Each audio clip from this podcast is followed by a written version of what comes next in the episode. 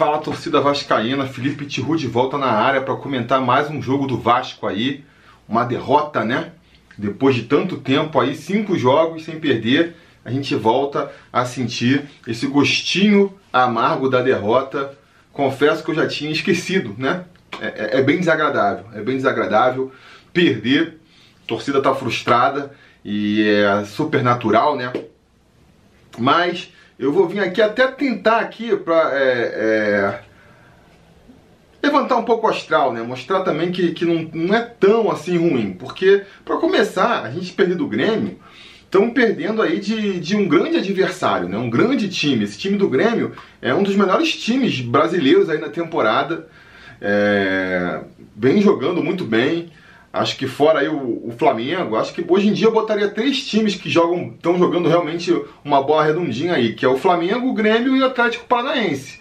Então é um, um time difícil de, de ser batido. Eles, por uma estratégia lá do Renato, acabaram é, deixando o Campeonato Brasileiro em, em segundo plano, se focaram completamente na Libertadores e por isso talvez não estejam tão acima na tabela mas agora que eles foram eliminados da Libertadores e estão focando só no Brasileirão, vocês vão ver que eles vão, vão aí é, escalar rapidamente lá para cima, vão rapidamente terminar lá entre os primeiros do, do Campeonato Brasileiro. Até falava no pré-eleição que a, a, gente aí projetando uma possível ida para Libertadores, eu não colocava o, o Grêmio como adversário direto, porque por causa do futebol que ele apresenta, né? Eu acho que os outros times que estão na nossa frente não vêm apresentando um futebol tão bom, mas o Grêmio, e o Grêmio era a exceção, né? O Grêmio, o Atlético Paranaense, que não entra na briga, porque se ele terminar lá em cima, cai uma vaga na Libertadores, mas eu não colocava o Grêmio como um adversário direto, justamente porque eu acho que os caras têm uma bola, têm uma qualidade técnica e tática muito boa que faz deles um, um dos melhores times do Brasil.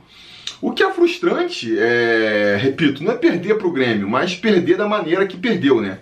É, o Grêmio botou o Vasco no bolso, a gente, é, fora ali um começo de partida até promissor, eu diria, não vimos a cor da bola e isso realmente é muito frustrante. Vamos então comentar aqui uma partida, vou dar minha visão aqui sobre o que foi o jogo, né? E depois a gente fala mais sobre isso aí. A partida que eu falei, começou até interessante pro Vasco, o Vasco botando velocidade, partindo para cima, um jogo aberto, né? Parecia que ia ser um jogo mais equilibrado, pelo menos. E com o Vasco dando a sorte ali de abrir o placar logo no começo da partida, ali, pouco depois dos 10 minutos do primeiro tempo, uma falta na intermediária, sobrou pro Guarim bater, e aí o Guarim, com muita inteligência, bateu forte, rasteira, para passar a bola é, debaixo da barreira, né? E, e, pegou o goleiro dos caras desprevenido lá, o Paulo Vitor, desprevenido. A gente ah, foi uma bola, um gol um pouco de sorte, porque aproveitou ali as falhas do, do Grêmio, né, de, de pular na barreira, e principalmente a falha do, do Paulo Vitor, e daí vai uma das frustrações da gente nessa partida, né? O Paulo Vitor, a gente sabe que é um goleiro nem um pouco confiável. A gente, quem acompanha aí, está acompanhando o Grêmio, sabe como um dos pontos fracos desse time é o goleiro, justamente, que não passa nenhuma segurança. A gente dá ali nosso primeiro chute a gol, já é essa falha ali dele. Não vou dizer uma falha bizonha, mas uma falha do goleiro. E depois a gente não consegue dar mais um chute a gol. Não teve mais um chute de perigo. O Paulo Vitor não precisou fazer nenhuma defesa difícil o jogo inteiro. Então, quer dizer, essa é uma das frustrações, né? Não conseguir nem tentar aproveitar é, o mau goleiro que os caras têm no gol, sabe? Era, era tentar um lance ali para chutar. O famoso chuta que o goleiro é fraco e o Vasco não aproveitou nem isso. Então essa é uma das frustrações, mas me adianto aqui, deixa eu voltar. Então, pô, o Vasco vai, começa bem, um jogo igual para igual, faz o gol no comecinho da partida, e aí a gente, cara, porra, vamos aí sair, vamos, vamos construir essa vitória, vamos caminhar aí para uma vaga na Libertadores, Vascão, quem vai parar o Vascão, aquela pilha toda.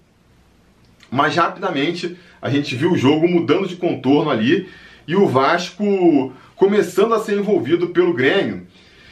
E aí que eu repito, a gente tem que fazer, a gente tem que na hora de fazer análise não levar em consideração só o Vasco, mas levar em consideração também o adversário, porque muita gente comentando assim, ah, o Vasco é fogo, o Vasco faz o gol e recua, né?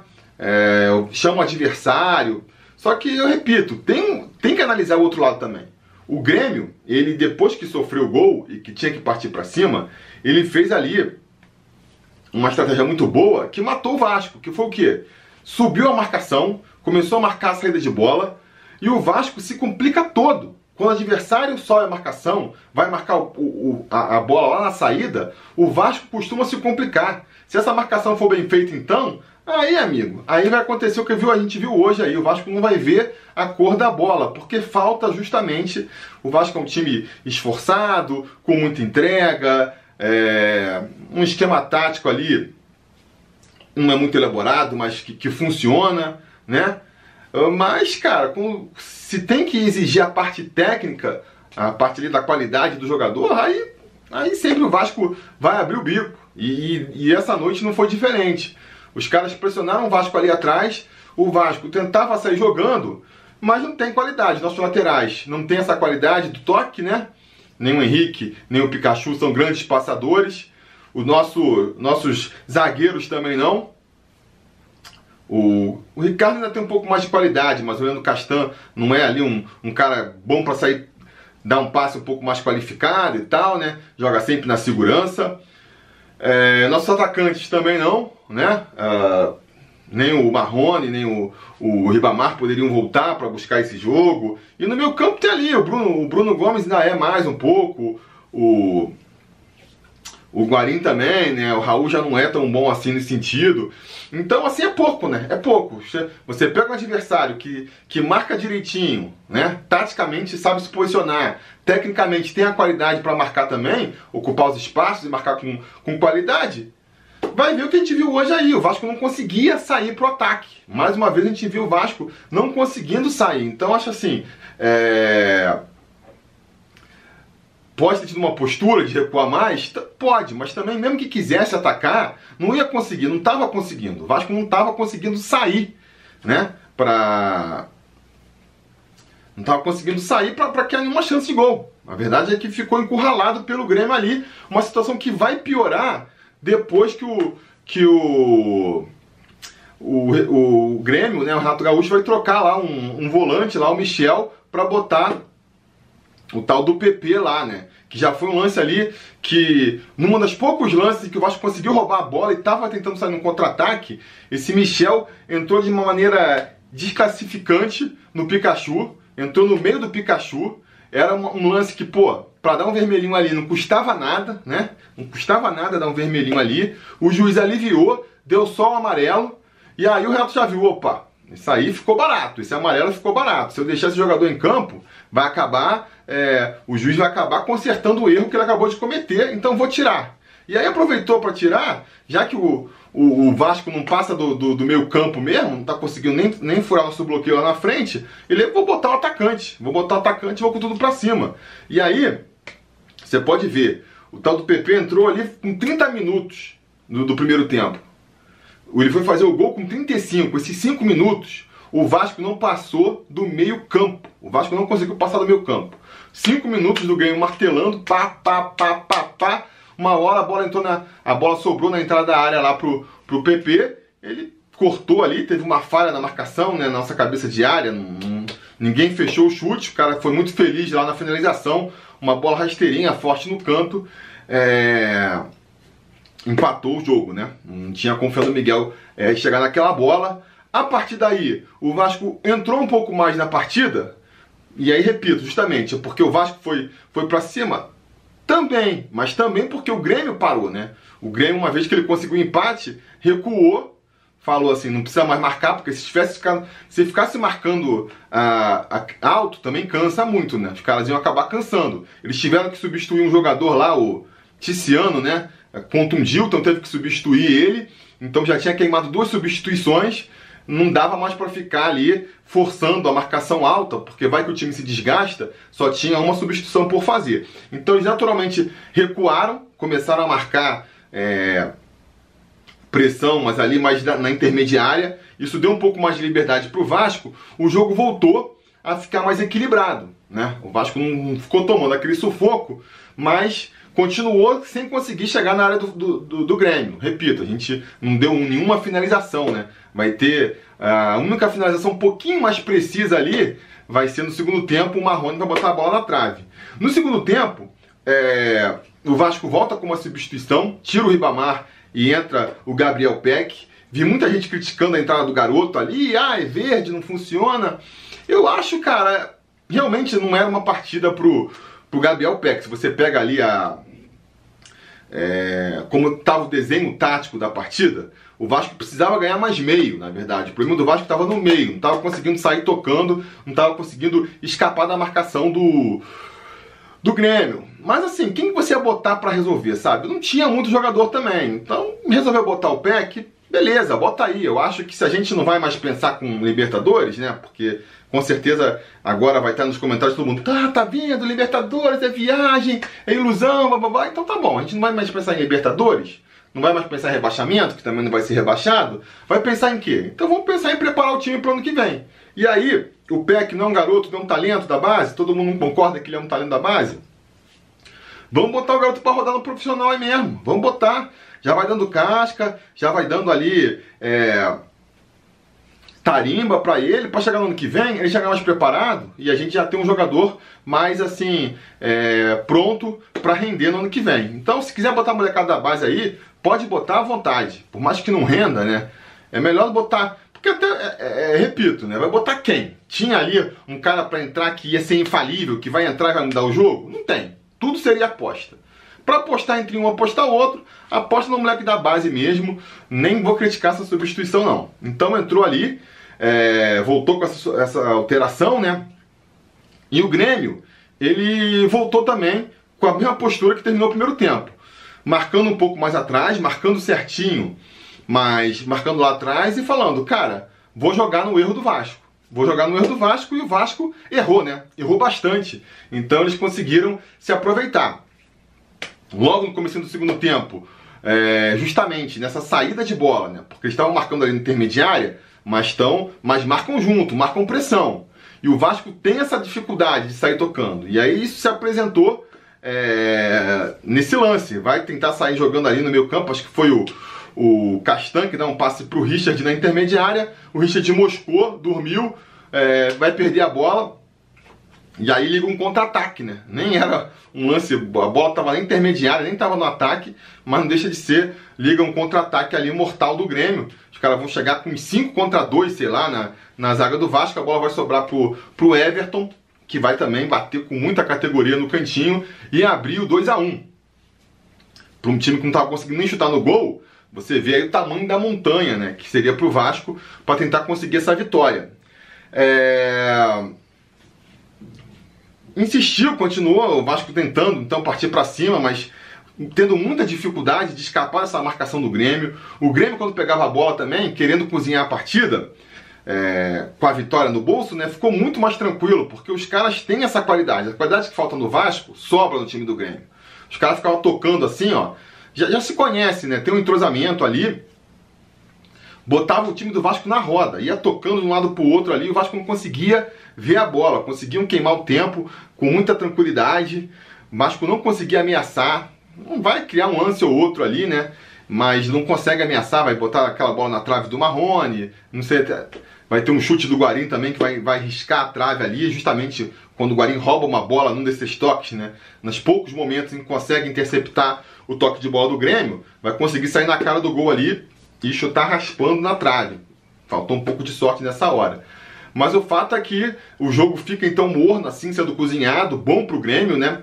E aí é, o, o, Luxemburgo então vai tentar mais uma substituição, que é tirar. É, ele vai tirar o Bruno Gomes para botar o Bruno César, né? Aí já é uma substituição mais difícil de defender, né? Primeiro tirar o Bruno Gomes, que, que vem sendo um dos talentos do time, né? Poderia ter se quer botar o time para cima, poderia ter botado, por exemplo, o Richard, né? Que falhou no gol do. no primeiro gol do Grêmio, no segundo gol do Grêmio, ela dizendo. Já tinha dado uma moscada bizarra no primeiro tempo também. Uma bola que, que sobrou na área, ele ficou olhando, esperando a bola chegar nele. O, o Everton chegou por cima, cabeceou. Se tivesse tido um pouco mais de, de, de, qualidade ali, já teria feito o segundo gol ali. Ou o primeiro, não lembro qual foi. É, não lembro, acho que foi antes de, do, do, gol de empate deles, mas enfim. É, Tava sendo vaiado também. Às vezes não tirou porque tava sendo vaiado, né? Ficou aquela coisa. Depois do, do gol do, do Grêmio começaram a vaiar o Richard, depois de um tempo começaram a aplaudir. Uh, eu assim, não dá para controlar o, o, temperamento da torcida. Mas eu acho que não adianta também, né? Não tem quem botar muito no lugar. Foi uma partida muito ruim do Richard, mas é um elenco curto mesmo, sabe? É um elenco curto, então assim. É, é difícil de imaginar ele saindo para entrar outro tem que apoiar, né? Tem que apoiar. É o jeito. Enfim, até, então até por conta disso, ele vai botar o Bruno César numa tentativa ali de tentar ganhar o meio e vai dar mais uma chance pro Bruno César. Difícil, né? Difícil, por mais que o Bruno César seja aí um, um mico que dá na nossa mão, né? Porque o contrato dele vai até o final do ano que vem. Então, se não aparecer nenhuma alma santa para levar ele do Vasco aí, a gente vai ter que aturar o Bruno César por mais um ano. O salário dele não é desprezível então, assim, agora que está com o mico na mão, tem que fazer um trabalho de recuperar ele, tentar recuperar ele, né? Mas é difícil, é difícil. Teve mais uma oportunidade hoje e mais uma oportunidade desperdiçada. Fez uma atuação muito abaixo da crítica ali. Difícil de defender é, o Bruno César e a, a, própria tentativa do Luxemburgo aí de botar ele, né? Mas o fato é que o Bruno César mal entrou. Deu nem tempo de ver se se num jogo um pouco mais disputado ele renderia diferente, porque ele mal entrou, o Vasco vai vacilar de novo, e o vacilo essa vez grande vai ser do, do Castan, né, que vai fazer um pênalti bobo, esticando a mão assim, você sobe para ganhar espaço, você sobe... Cara, não tem que subir abraçando, abrindo os braços, sabe? Acertou na cabeça do cara ali, o juiz deu pênalti. Podia não ter dado? Não, podia, mas não dá para criticar o pênalti também, sabe? Bota a mão na cara do é pênalti, é pênalti. E aí, pô, fez 3 a 1 aí o jogo ali acabou mesmo, né? O Vasco vai até fazer uma pressão mais na frente ali, assim que sai o terceiro gol. A bola passa um pouco mais pela área do. do pela meta ali do, do, do Paulo Vitor, mas não vai finalizar, que nem a gente já falou, né? O Luxemburgo ainda vai botar o Thiago Reis ali pra tentar alguma coisa. Uh, o pessoal falou até que foi tá queimando, botou no jogo já perdido. Eu acho que pode ter também essa coisa mais é, de média, né? A galera pede tanto o Thiago Reis, vou botar nesse jogo já perdido aí pra o pessoal parar de reclamar. É, o fato é que o jogo já estava perdido mesmo, a bola chegou pouco para ele. Eu até achei que o Thiago Reis se movimentou bastante. Teve um lance que ele pegou a bola com velocidade, foi avançando. Não é uma, uma característica que a gente vinha vendo nele, né? Então, se ele tiver é, nesse período aí que a gente não está vendo ele jogar, nos treinamentos, estiver se aprimorando, se aperfeiçoando, não deixa de ser uma boa novidade também. Mas ficou pouco tempo para a gente avaliar, principalmente porque ele entrou com um jogo ali meio que já, já decidido, né? Enfim, assim, acabou o jogo, então fica a frustração aí da gente ter perdido em casa mais uma vez, né?